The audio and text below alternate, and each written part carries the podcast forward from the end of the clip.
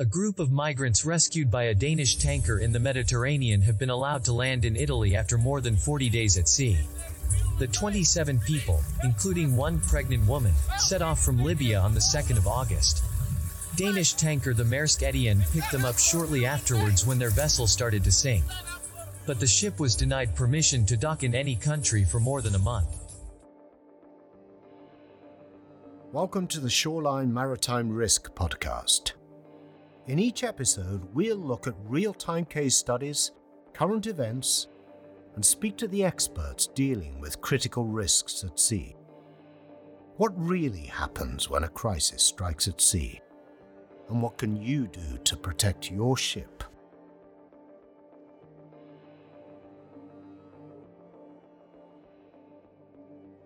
We would like to welcome our listeners to this, the third in the series of Shoreline's Maritime Risk podcasts, when we will be discussing the issue of international seaborne migration. This month, we have seen the unfortunate record set for the length of time that people have taken refuge on board a merchant ship when 27 Libyan mi- migrants were finally landed ashore in Malta after more than a month on board the Maersk Etienne. In cases such as these, the rescue is only part of the story. What operational, legal, and security issues might the ship's master and crew face once they have the migrants safely on board their vessel? The what next can be more complicated than the rescue itself. The focus in the popular press has been on the Mediterranean Sea, where, according to the UN Refugee Agency, some 40,000 people have attempted to cross from North Africa to Europe in 2020 alone. The size of this crisis is further compounded when we learn that 400 of these re- migrants are reported to have lost their lives when making this dangerous journey. Unfortunately, seaborne migration is a global humanitarian crisis for which there are no immediate solutions. The legal complexities which involve the application of international conventions and multi jurisdictional and agency issues do nothing to alleviate the ship's master's moral and legal obligation to respond to the plight of migrants when in distress at sea. After all, it's in the DNA of those who work at sea to save life at sea, and in so doing, they often expose themselves, their vessels, and their employees to safety, legal, security, and commercial issues that can take time and money to resolve. Shoreline has the pleasure of speaking to two leading industry experts on the subject of seaborne migration. It's our pleasure to welcome David Hammond, who is the CEO and founder of the Human Rights at Sea organisation, which is a not for profit advocacy group which seeks to deliver social change on the human rights at sea agenda through legal and international policy developments. We will also be speaking to Dr. Victoria Mitchell. Victoria is part of Control Risks, dedicated maritime security team, providing global analytical coverage of maritime security issues. Welcome to both of you. And David, if I may turn to you first, perhaps you could give an overview of your background and the work of your organisation in this particular area of the law. Uh, Tom, thanks very much indeed, and a, a pleasure to be uh, on the podcast. David Hammond, I'm the CEO and indeed the founder of Human Rights at Sea. We established and actually first came to light proposing our existence at the first London International Shipping Week in 2013, September 2013, but actually launched in April 2014. We're an advocacy organisation, as you said, uh, not a welfare organisation, but we work very closely with all the welfare organisations and indeed have a very close working relationship across the sector. We effectively seven years young, but at the moment, if you were to type those four words, human rights at sea, into any global search engine, then it comes up to our civil society platform. And I think it's important to highlight that we are a civil society platform. We're independent. We're not aligned to any one industry entity. And we aim to be independent and objective in the work that we do. I'm myself uh, a, a, former military seafarer, starting out as a navigating officer in the Royal Navy, but switched to the Royal Marine Commandos, where I previously flew naval in naval aviation rotary before moving into the law as uh, as counsel within the Royal Marine Commandos, but retired in 2012, and uh, now very much focus in my second career within the civil society and the charitable sector. Really, as you highlighted there, Tom, our role is to inform people and provide social change through law and policy change. And just to just to round up before we hand over to um, to Victoria, just for those listeners, it's interesting to note that we live in a rules based environment and a rules based world, which are actually going to come on and to discuss in terms of the humanitarian piece for the commercial sector. But we live in a world where we have labor rights, we have human rights, we have animal rights, disabled rights, women's rights. But it seems rather fantastic, does it not, that in 2013, if you had typed human rights at sea into any global search engine, there was, as a matter of fact, no platform explicitly talking about the wider human rights piece. So I'm very proud to lead our civil society organisation and look very much forward to, to working with Shoreline and uh, also with control risk, risks. David, thank you for that introduction. Very good to hear about the, the work that is done by your organisation on behalf um, of those at sea in terms of protecting or bringing to the attention the needs of human rights to be equal applied to all. If I could now turn to Victoria, if you could give us a similar explanation of uh, your background and, and the work of control risks in this area of maritime law. Yeah, thank you so much for that, Tom. This is Victoria Mitchell here. I am an associate analyst at Control Risks, where I am part of a specialized team which focuses on international and transnational issues. I, together with the members of my team, we specialize on in the maritime sector, which is primarily looking at maritime security, but also, in collaboration with colleagues across company, we look at wider issues which impact the maritime sector, including the subject which we'll be talking about today, the subject of migration. Together with co- colleagues from control around the world, we monitor migration incidents and trends, and we see that an awareness of this is critical for operators. And we are able, with this intelligence and we're able to then advise operators of any potential impact for their operations. So it's a pleasure to be with you today. Thank you, uh, Victoria, for that uh, introduction. So, if we now move on to the, the, the discussion, as we've alluded to in, in our introduction, the legal complexities around the issue of seaborne migration are many and varied. They concern themselves with international convention and regulation, they're often multi jurisdictional agency based. If I could ask you, David, really uh, from a legal perspective, to give us the global overview of this myriad of different legal frameworks that uh, comes into play when we find uh, persons on board merchant vessels seeking refuge. So the legal framework, I think, is uh, well worked, certainly from the legal uh, perspective and the maritime lawyers that may be listening to the podcast. What I'm going to do is break it down into to really bite-sized, plain English chunks really is that, and it goes to the founding principle that you've spoken about, Tom, that human rights apply at sea as they do on land. And the recent instances we've seen of migrant rescue and the problems that it's been raising, certainly in the commercial sector, does actually raise serious concerns from an international law perspective. You know, some people may say the issue is complex and requires understanding, but to start with, I would say that there are two counter forces that we're dealing with at the moment. On the one hand, there's the existence of the legally binding international law treaties that uh, protect and promote fundamental human rights. And when I, when I say fundamental human rights, I refer to the 30 articles of the 1948 Universal Declaration.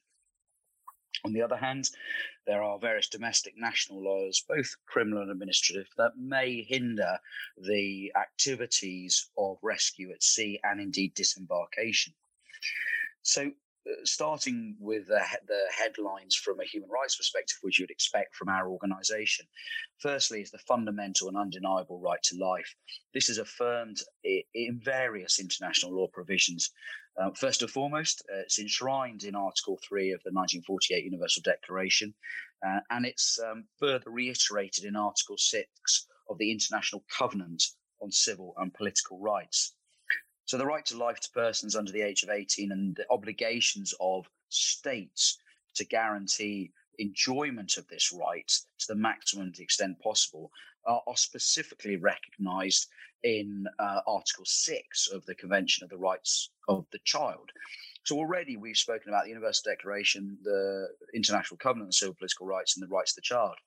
And at the EU level, of course, we're looking specifically, I think in this case, uh, or shortly in the, the Mediterranean sense, the European Convention uh, of Human Rights and the EU Charter of Fundamental Rights both respectively provide for the right to life. In that nutshell, there's five areas of international law.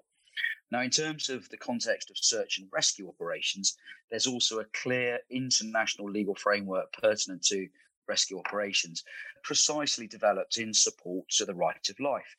So the starting point there um, really is the 1982 UN Convention Law of the Sea, UNCLOS, that many people are familiar with.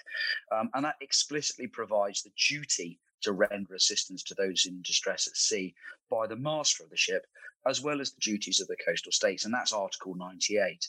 And the same rationale is indeed found in the 1979 Safety of Life at Sea Convention, otherwise known as SOLAS.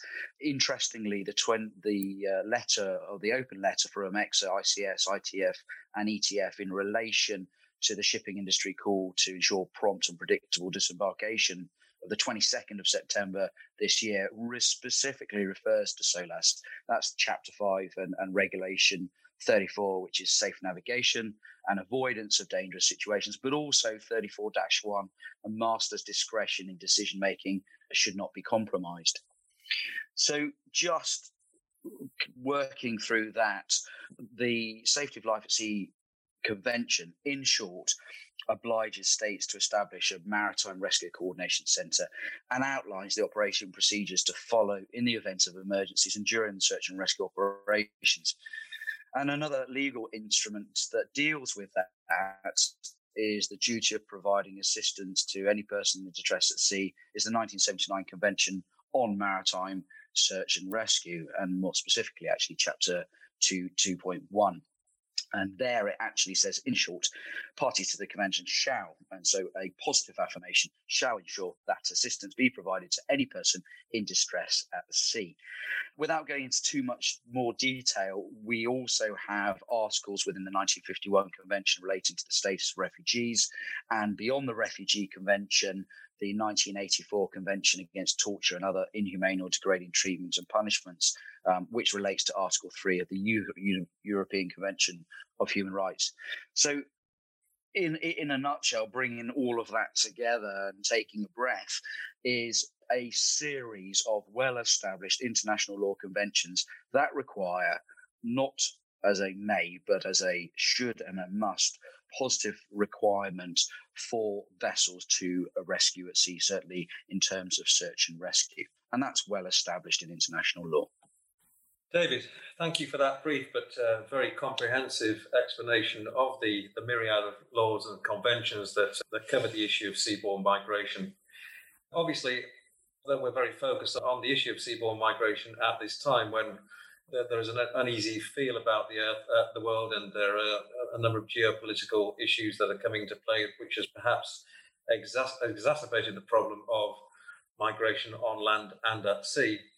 Uh, the popular press has been particularly focused on the issue of seaborne migration within the Mediterranean, and it probably serves as well now to, to look at this from a more practical perspective.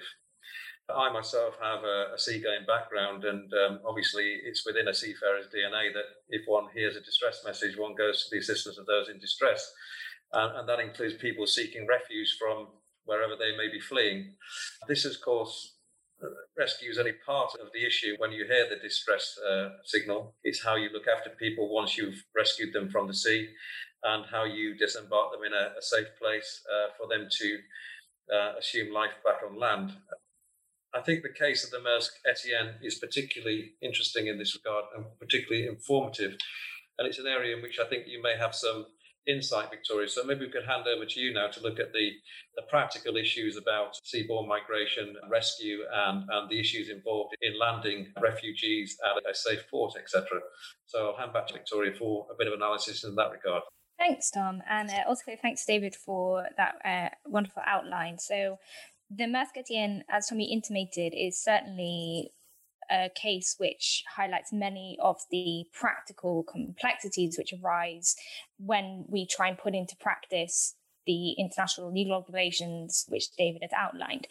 To begin, though, I wanted to just take a step back and highlight a couple of points to place this in context. The first is that seaborne migration, whilst we are focusing on the Mediterranean context, is also, of course, a ongoing matter worldwide. Uh, there are many cases uh, beyond the Mediterranean where operators need to remain aware and go to the assistance of vessels consistent with the international legal obligations, which David has outlined. I also wanted within the Mediterranean to provide a little bit of uh, broader context. The Etienne example follows two particular examples earlier this year where cargo vessels, the Marina and the Talia, faced short delays to their operations while awaiting a location to disembark migrants which they had rescued in the Mediterranean. So we can see that this is not a one off case. Earlier again, in 2019, we have seen an instance, which is rare, of the embarkation of rescued migrants escalating to a security situation. And I'm referring here, Tom, to the hijack which occurred on the El Hiblu 1. In that case, in early 2019, a small group of over 100, a small group within a group of rescued migrants forced the vessel master to sail towards Europe and a distress call was issued by the crew of the El Hiblu 1 requesting assistance, which was provided, according to a Maltese Armed Forces press statement, by a special ops team who boarded and secured the vessel uh, just beyond Maltese waters, so far as we understand. So, by way of those examples, I'm trying to outline that the Maersk Etienne example is the latest in a series of instances, but in this particular case, it's a notable example of the diplomatic ramifications around the issue of migration. It began with the Danish flag tanker uh, undertaking its legal obligations concerning rescue and safety of life at sea, the obligations which David has outlined for us. But it becomes complex when we get to the disembarkation process. And I think that for our listeners, it's helpful if we walk through the sequence of events, as it were. So we have a Danish flag tanker, the Maersk Etienne, which in early August responded to a request from Maltese authorities to proceed to assist a small boat in distress. The Maersk Etienne did, and it embarked 27 migrants. It then proceeded towards Malta, but was not permitted to begin disembarkation there. We see from press reports that diplomatic wrangling begins. We see the Maltese Prime Minister uh, as reported to have stated that the flag state, Denmark, should undertake responsibility for the migrants on board its flag vessel. Another consideration which arose was that it could be the country in whose waters the rescue is reported to have occurred. That's Tunisia. But we don't see agreement on this being achieved either.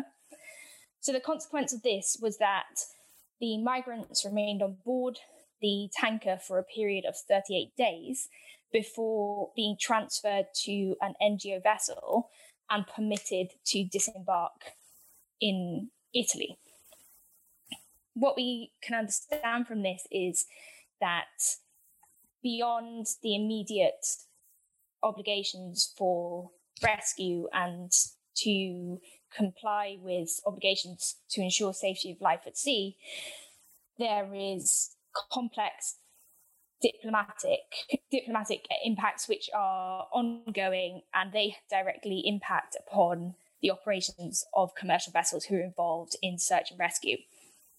And I just wanted Tom to bring up a number of things that I think this recent case highlights. And that operators need to continue to maintain their awareness of. And this is in terms of both operational, financial, security, and also reputational impacts.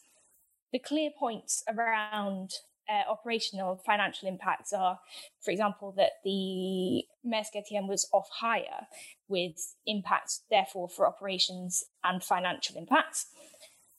There are, as I've outlined in the broader context, risks crew from a security perspective, with the extreme example being that of the El Hiblu 1. And when we look at reputational impacts, we can look at how operators also need to be aware that should they avoid rescuing migrants, it may not only be in violation of legal obligations, but can also have damaging media attention with constant in- impacts for their reputation. So, in addition to operator awareness, there's a clear need to equip crew as best as possible with the skills and knowledge around this issue. And I think I'll leave it there leave it there, Tom. No, thank you, Victoria. Yes, fascinating. And when we look into not just the Maersk Etienne case, but as you mentioned, the I think you should refer to it, the El Hiblu one case, where the innocent master and crew have acted in good faith to rescue those in peril at sea, as it were, and to find themselves with a perhaps larger problem once they embark the refugees on board their vessel, creating a significant security risk to the master himself and his crew. And as you uh, as you pointed out, I guess this issue really does concern three distinct phases. One is the the preservation of life at sea, the rescue attempt. The next is how you uh, care for and looked after uh, the people on board your ship once you have rescued them and you safeguard their interests, their security, their safety, whilst also maintaining your obligation to your crew to ensure their safety and security. And then the third, the third phase, of course, as we've discussed, is, is how we land these refugees ashore in a in a safe port of, of refuge.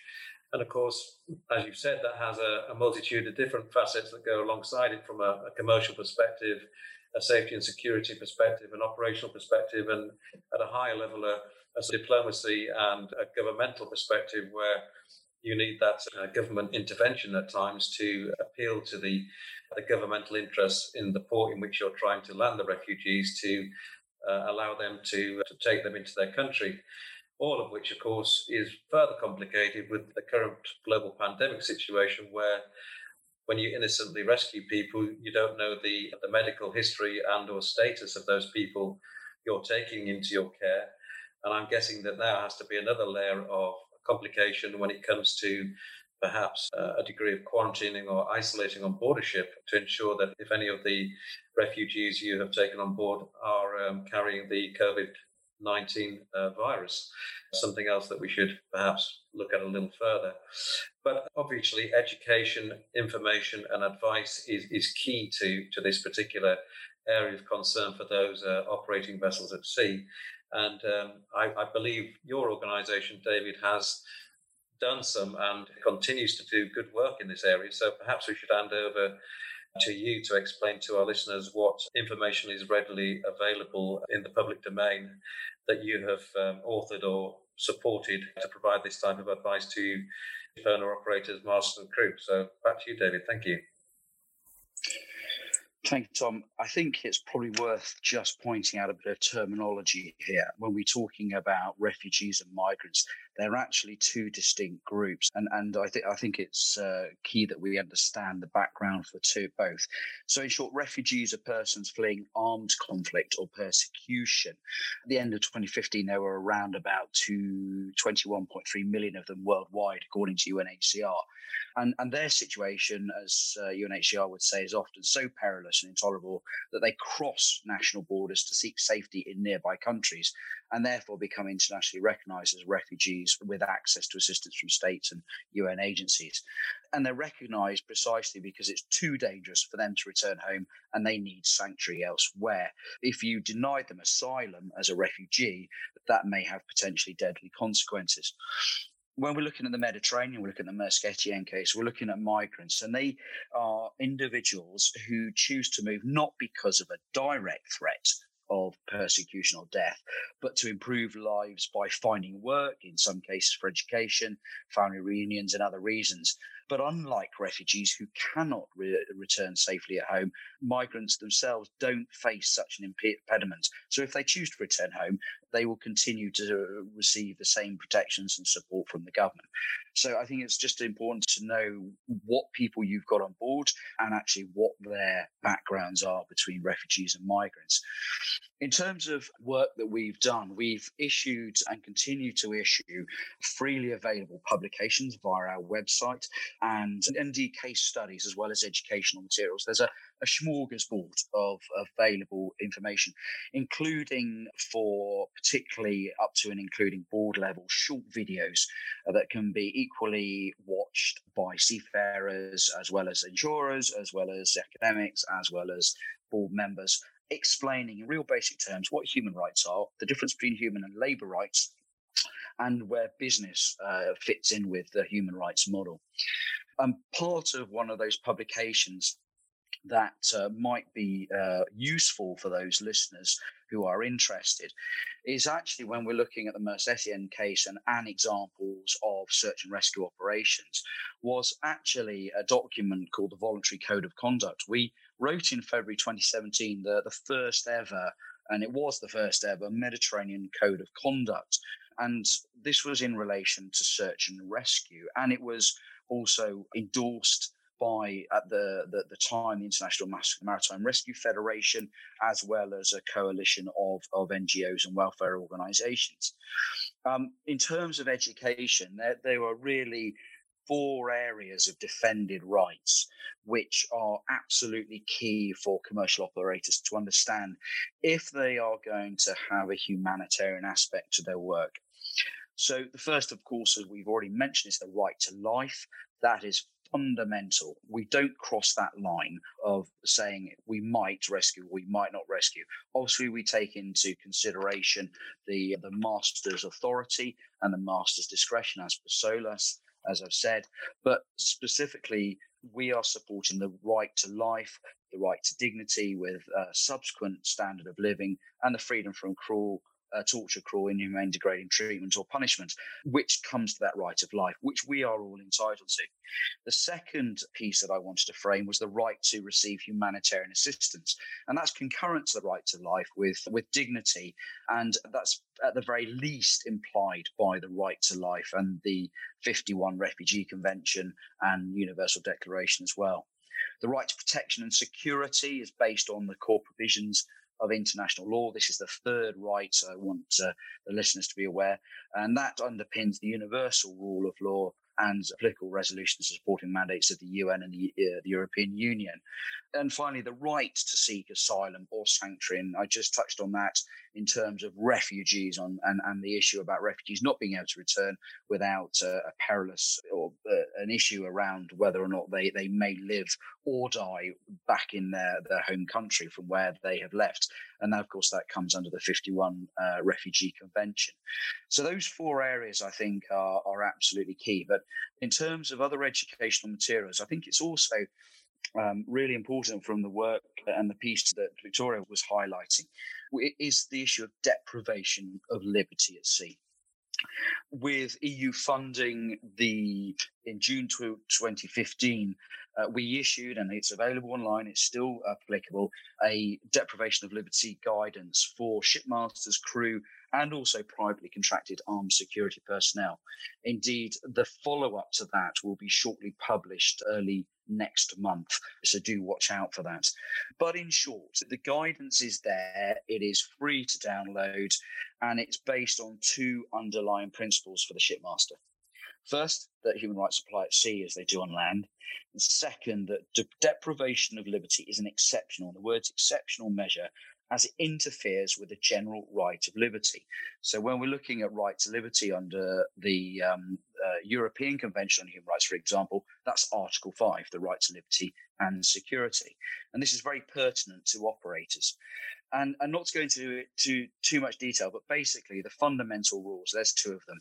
Firstly, the authorization by the shipmaster and crew must pre exist and its requirements must be fully met at the beginning and during the entire period of depriving an individual or individuals of liberty.